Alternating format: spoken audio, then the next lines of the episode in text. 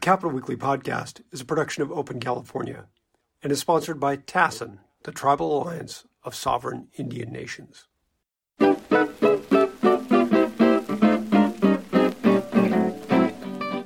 Uh, greetings and um, welcome to the Capitol Weekly podcast. I'm John Howard and I'm joined by Tim Foster, my colleague. Hi, John. And by our special guest, Assemblyman Mike Gipson of the 64th District, a Democrat. Um, and Mike, thank you very much for being here. Thank you for having me, John and Tim. It's a pleasure to be on your show. You know, uh, looking through your uh, background there, I see you're chair of the Select Committee on Infectious Diseases, which strikes me as like right now it's kind of the place to be. So, uh, what does that entail? Being chair of that committee, what does that entail? What kind of issues are you looking at? Well, we look at a lot of issues around infectious diseases. Uh, first of all, I'm very grateful that Speaker Anthony Rendon, prior uh, to me being elected uh, to any office, recognized the work I was doing around HIV and AIDS. Um, and so we've been now since I've been here since 2014. I've been working to making sure the resources and awareness around HIV and AIDS, but also hepatitis A, B, C, and D um, as well uh, are recognized and also fully funded um, with understanding in our state and in our communities, especially communities that I hit most hard with. And so we deal with, again, infectious diseases. Certainly, this pandemic is something that we uh, have dealt with um, uh, on a broader le- level, working with uh, my colleagues in the health committee um, in this space.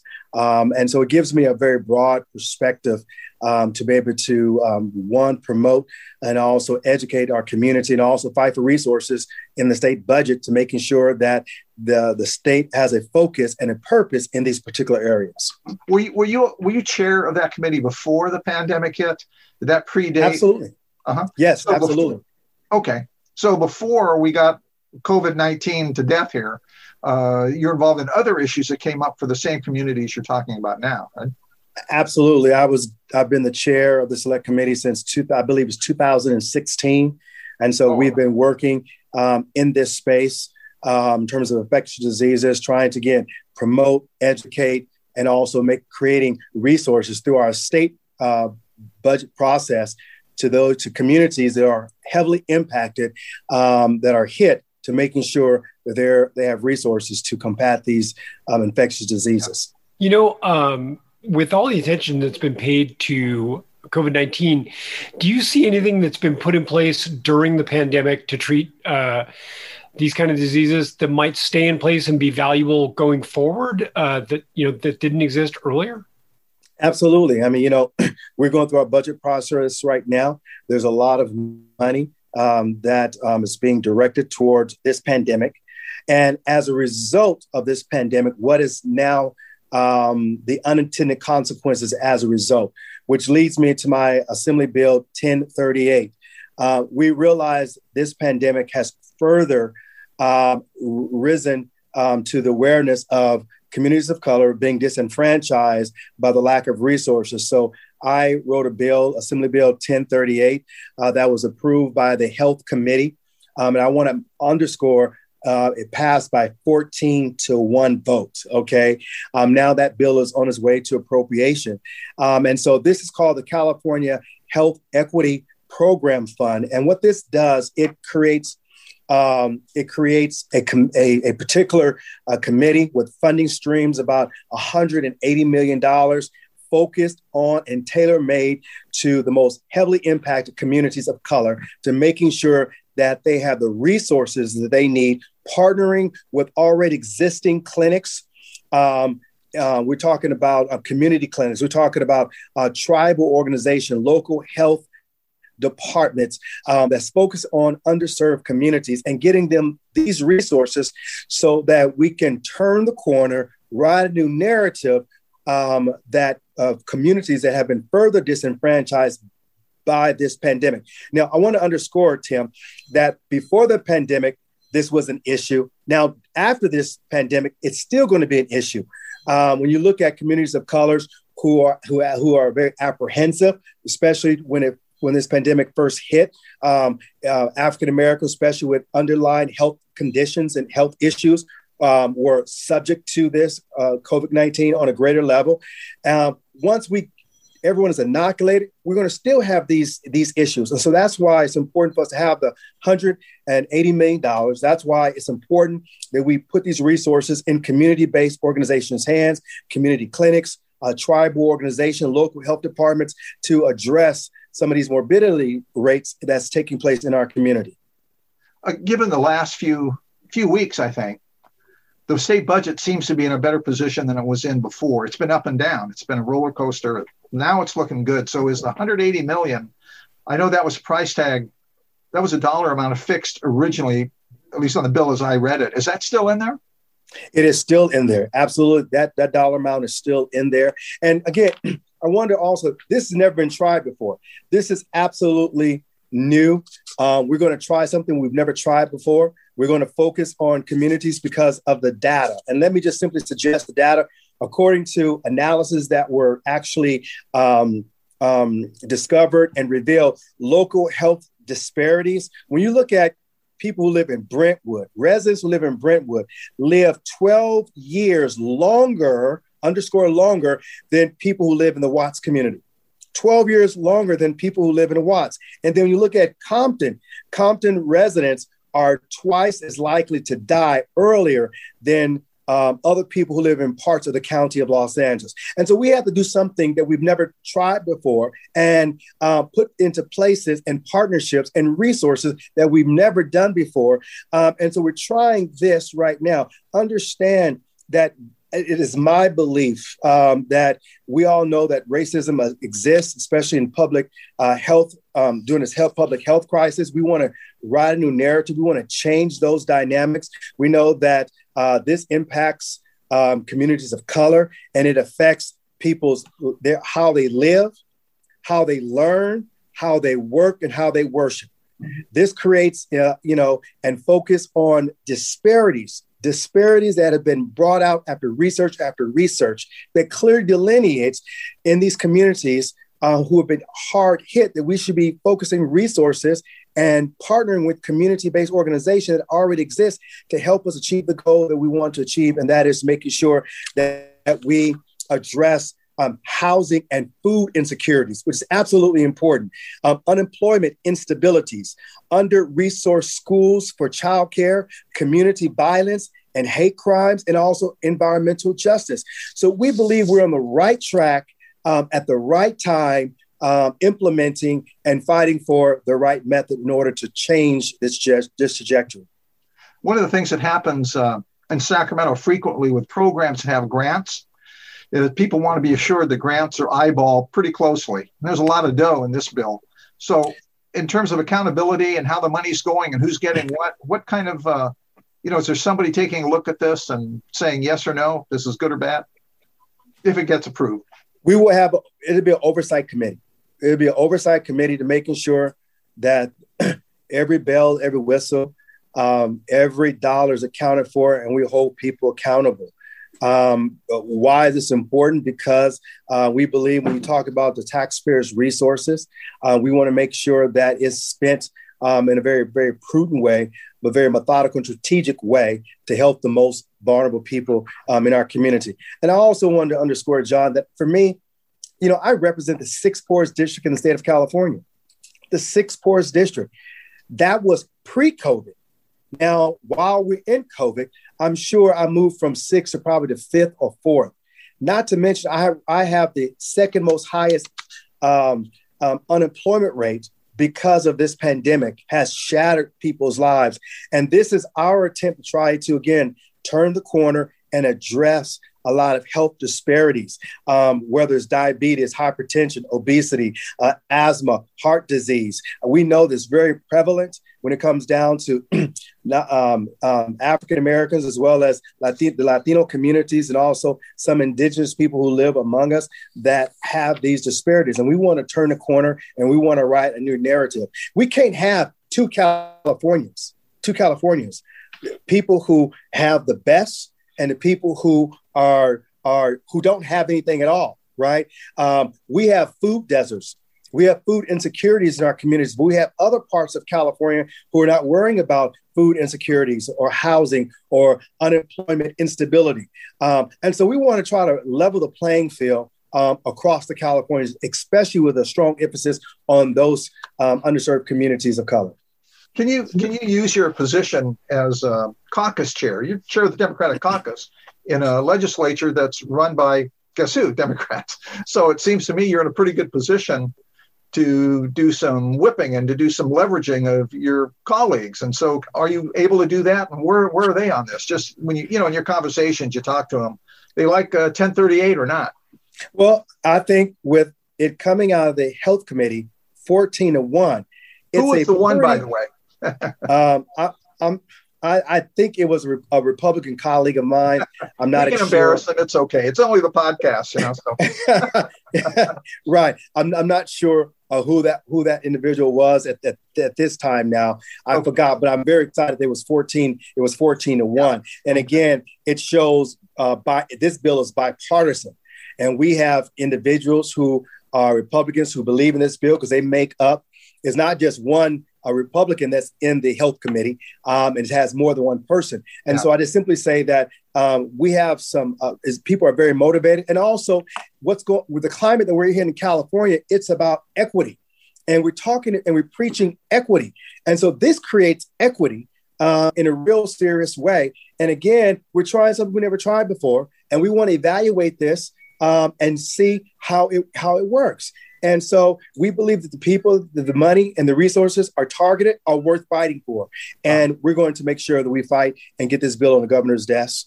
You think um, it's a it's a better idea to set this up the way the bill proposes as a program within a state office, or is it better to have the state running this itself in, in terms of public accountability? And we can, you know, we have elected officials who would be in and appointed officials in charge of this. Is it better to have a program, or should this be a state operation? I think we need the the oversight that I made mention of is absolutely critical.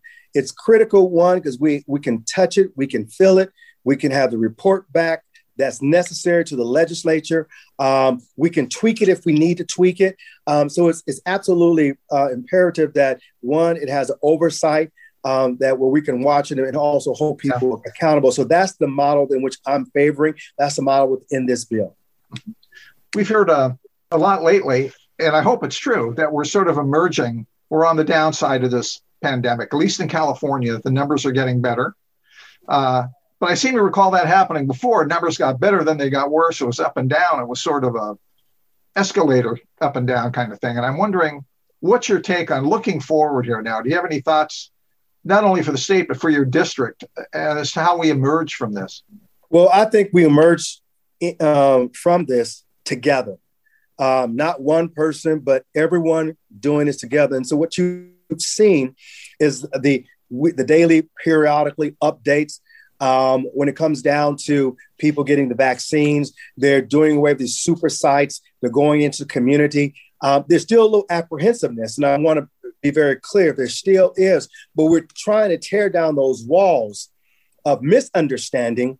Um, it didn't help us to have the Johnson and Johnson um, that pause because it gave pause to people's lives. And what we're trying to do is re-educate people to, to have trusted voices out there. I mean, understand, I represent a, a 6-4 district in the state of California. I represent Watts, Willowbrook, where I was born and raised. I represent Carson, Compton, um, Wilmington, uh, North Long Beach, Lynwood, Gardena, and also Torrance, right? And so it's about trying to educate people as we go uh, and bring them along to this narrative so we can get back to way life w- once was before this pandemic entered into our life. I want to be able to celebrate uh, Christmas this year, Thanksgiving, and all the other holidays and the birthdays that I missed um, from 2020, uh, 2021. I believe that this, the sunlight is going to break through the rain that we've experienced, and we're going to have brighter days ahead of us. But we do this together, and I believe the governor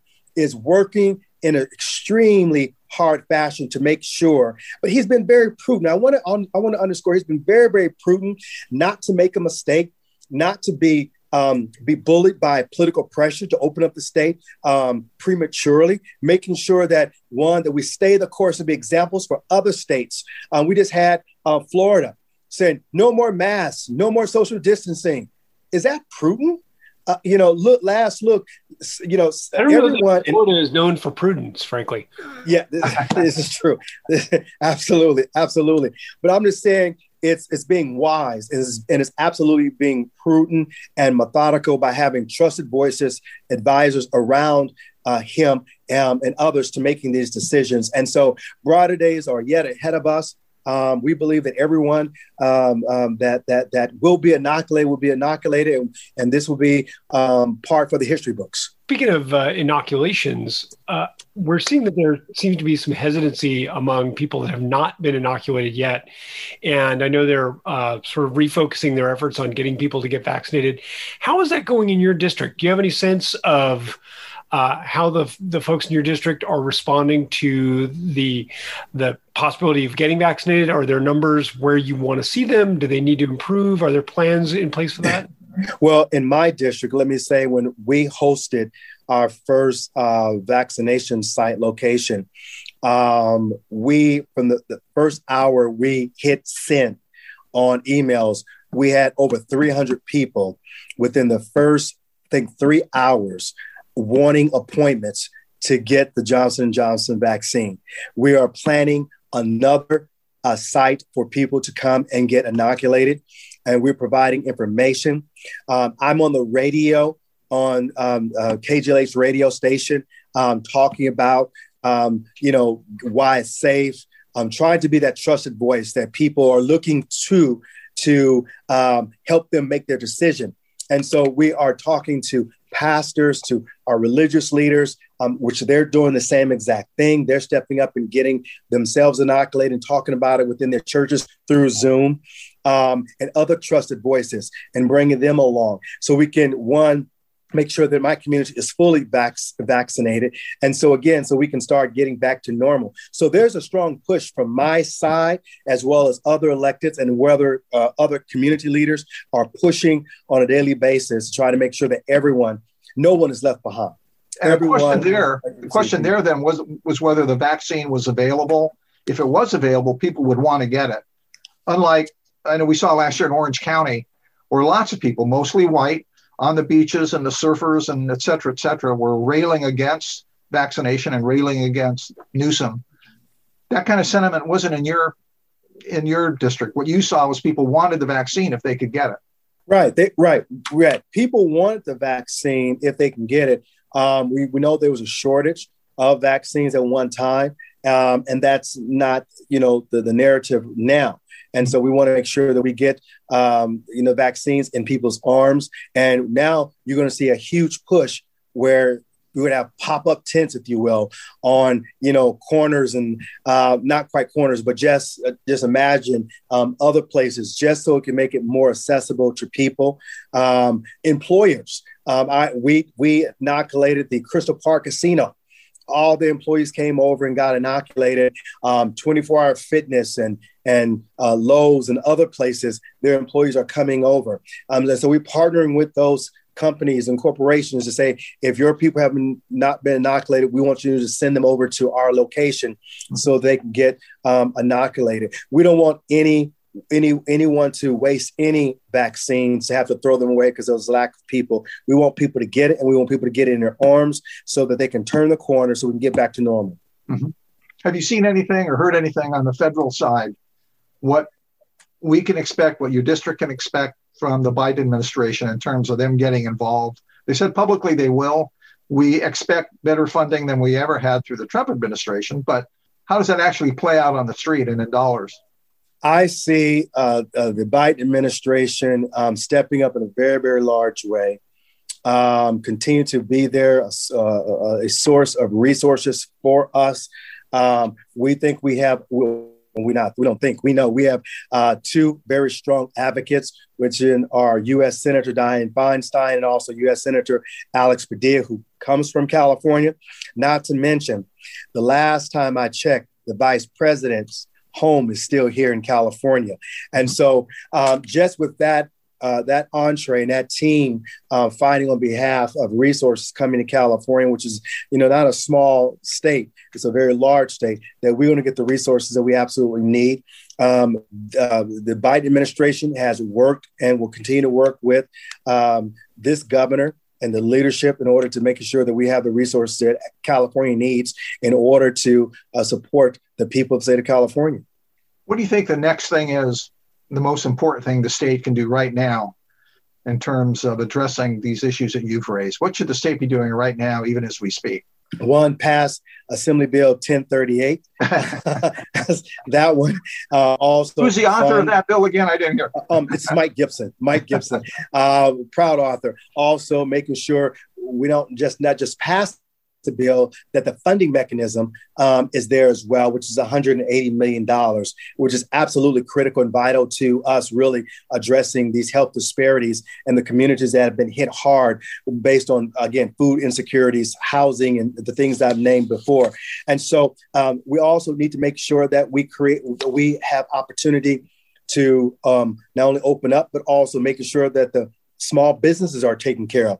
The governors, the governor Newsom has pledged, I think a week ago, was in Los Angeles announcing and signing a bill into law um, that's going to provide additional resources um, to our small businesses, and that's absolutely critical. We have some small businesses that can never open up again; they're out of business. But for the ones who weathered the storm, we want to be able to come up and support those small businesses. And when we support those small businesses, the, the, the obligation is that you hire those individuals who once worked for you, bring those individuals back, because we believe there's a responsibility, and also put those people to work. And that's, we just opened up Disneyland just last week. It's the happiest place in the world, right? I heard and people so, were crying. They were crying people, tears of joy as they were waiting people, in the Disneyland line, you know? People were crying. But again, baseball stadiums, other venues are now opening back up. And that's a great sign of one, and it's a compliment to our governor. Um, then two, it's a sign that we're getting back because we're doing what we have to do in order for us to get back to where life once was before this pandemic. And so, you know, I, I continue to fight uh, on the state level for resources for uh, vaccines I'm in my own community. We are absolutely um, meeting and talking with uh, healthcare experts as well as the governor's people on a weekly basis to making sure that they that the focus and the emphasis are on communities of color, especially those um, which I represent. And so they have absolutely been a great partner to partner with and to work with. Right. You know, one last thing, uh, our our listeners can't see, but your backdrop is uh, justice for Angelo Quinto. Can you can you talk about that a minute? Do you have second to talk about that? Maybe? Absolutely, Tim. Thank you very much. I was going to make mention of that. I'm glad. So Angelo Quinto uh, was a young man who served this country as a United States Navyman. Uh, he lived in Antioch, California. Like a lot of our military brothers and sisters, they have suffered with some trauma. Uh, Angelo Quinto, um, on December 26, of 2020 had a, a mental crisis. Um, his sister called 911 to try to have police come and respond to de escalate the situation. As a matter of fact, they escalated the situation. Um, they restrained uh, Mr. Quinto, Angelo, by putting their, their knee on his neck and remained there for five minutes. Angelo lost unconsciousness. Angelo died um, uh, three days later. And all this was done in his home in front of his mother and his sister. And so Angelo died uh, at the hands of Antioch police. Now, my bill, Assembly Bill 1196, that banned those techniques, went into effect three days after Angelo was killed. Ah. January the 1st, 2021, my bill, the governor signed into law 1196, went in effect. Now, Assembly Bill 490, which now I named it the Angelo Quinto Act of 2021, it will ban and prohibit law enforcement from blocking or uh, restricting someone's ability to breathe. So, any technique that you can apply that blocks or restricts someone's ability to breathe, my bill, Assembly Bill 490, will prohibit you from doing that. Everyone deserves to breathe. You can still restrain them. You can you can still arrest them. Um, you can still do all those things. that we're simply saying in Assembly Bill 490, you can't stop a person's ability to breathe. That's all we're saying in this bill. And so this bill passed the Assembly uh, Public Safety Committee. and now it's in the appropriation committee that we hope this bill gets out of appropriation and on the full floor of the state assembly so I can bring forth this debate to my colleagues um, on the full floor and get that this bill out of the assembly and onto the Senate. Uh, for a robust conversation with the senators. And so we we do this and we name this bill in honor of Angelo Quinto. Fair enough. Great. Assemblyman Gipson, thank you so much. Mike, thank you for being here and chatting with us today. Uh, well, thank you very much. Mike, thank you very much. Thanks for your time and thanks for chatting with us. And Tim Foster and I are now going to talk about the person who had the worst week in California politics. It's a, a man named Walter Wong, who has been described in the San Francisco Chronicle as a permit expediter or permit consultant. He just had to refund about a million and a half bucks in money that he had received in return for his services helping people get permits through City Hall, uh, dealing with such things as construction, utilities, you name it. He's kind of he's sort of in the middle of all this. So we picked him because a million and a half bucks is not chump change. And he's already been indicted on other charges. This, though, is, I think, a signal of his cooperation in a continuing, ongoing saga of corruption in San Francisco City Hall. Uh, Tim, what do you think? Does he does he make the list, or should we be looking at somebody else? I think he's a good call. I mean, the only other person I would say could even really be on in the same ballpark. Caitlyn Jenner did not have a great week. Uh, I mean, I think there's been a lot of uh, a lot of questioning of her answers. Uh, the did she vote? Did she not vote? Uh, why is she saying she voted? Uh, or excuse me, why is she saying she didn't vote if she actually did? Uh, not a good week, but hey, didn't cost her a million and a half bucks. She's not under indictment. So I would say uh, Mr. Wong is is taking the cake. Yeah. Just you know, parenthetically on Caitlyn Jenner, why isn't she getting traction? Do you think? I mean, she's getting a lot of media coverage because there's really nobody else to cover in the recall. She's got a certain celebrity status, and of course, in recall elections, that counts for something. So, what's with Caitlyn Jenner? Is there some magic charisma there I'm missing, or is there something else going on? You mean why is she getting any traction at all, or why is she not getting more traction? I mean, why is she getting so much coverage? She's clearly not getting traction, as far as I can tell. But unless the polls, there are polls showing something else. But why is she getting so much coverage? Well, I think she's the most famous person in uh, in the race. I mean, you know, many, many, many years ago when she was still known as Bruce Jenner, uh, she was on a Wheaties box. No one else on a Wheaties box is running for governor here in California. Uh, and, and, you know, she was affiliated with the TV show, which I hate to say I'm really not that familiar with reality TV, but I think her family members were all on this TV show. And, uh, you know, she's, she is a celebrity. People love celebrities. God knows why. I wonder if she was running uh, for governor on this recall amid this recall movement as Bruce Jenner if she'd have more traction? You know, that's a good question. I don't know that we'll never we'll ever be able to answer that. Yeah, yeah.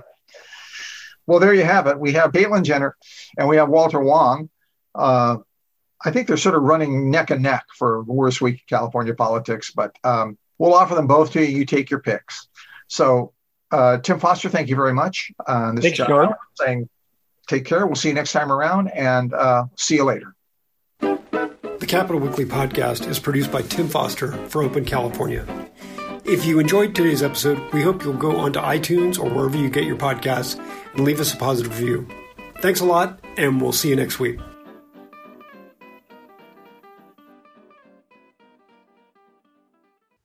The Capitol Weekly podcast is supported by TASIN, the Tribal Alliance of Sovereign Indian Nations.